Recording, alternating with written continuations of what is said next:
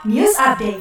Dari dunia sepak bola, Lionel Messi resmi meninggalkan Barcelona setelah tidak memperpanjang kontraknya yang berakhir pada tiga puluh Juni dua ribu dua puluh satu. Pengumuman itu disampaikan Barcelona di laman resmi mereka pada Jumat enam Agustus dua ribu dua puluh satu dini hari waktu Indonesia Barat. Ditulis dalam halaman resmi Barcelona, Leo Messi tidak tinggal di F C Barcelona. Meskipun klub dan pemain mencapai kesepakatan dan niat jelas mereka untuk menandatangani kontrak kontrak baru hari ini, ini tidak dapat terjadi karena kendala finansial dan struktural. Akibat situasi ini, Messi tidak akan bertahan di F C Barcelona. Kedua belah pihak sangat menyayangkan keinginan pemain dan klub yang pada akhirnya tidak akan terpenuhi.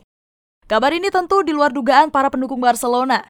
Pasalnya, sebelum keluar kabar ini, Lionel Messi masih sering diberitakan untuk tetap berada di Camp Nou. Pemain Argentina itu mengadakan pembicaraan dengan klub pada hari Kamis, tetapi pertemuan itu tidak berjalan dengan baik. Kemudian pihak Barcelona telah mengonfirmasi bahwa Lionel Messi tidak akan kembali membela Barcelona.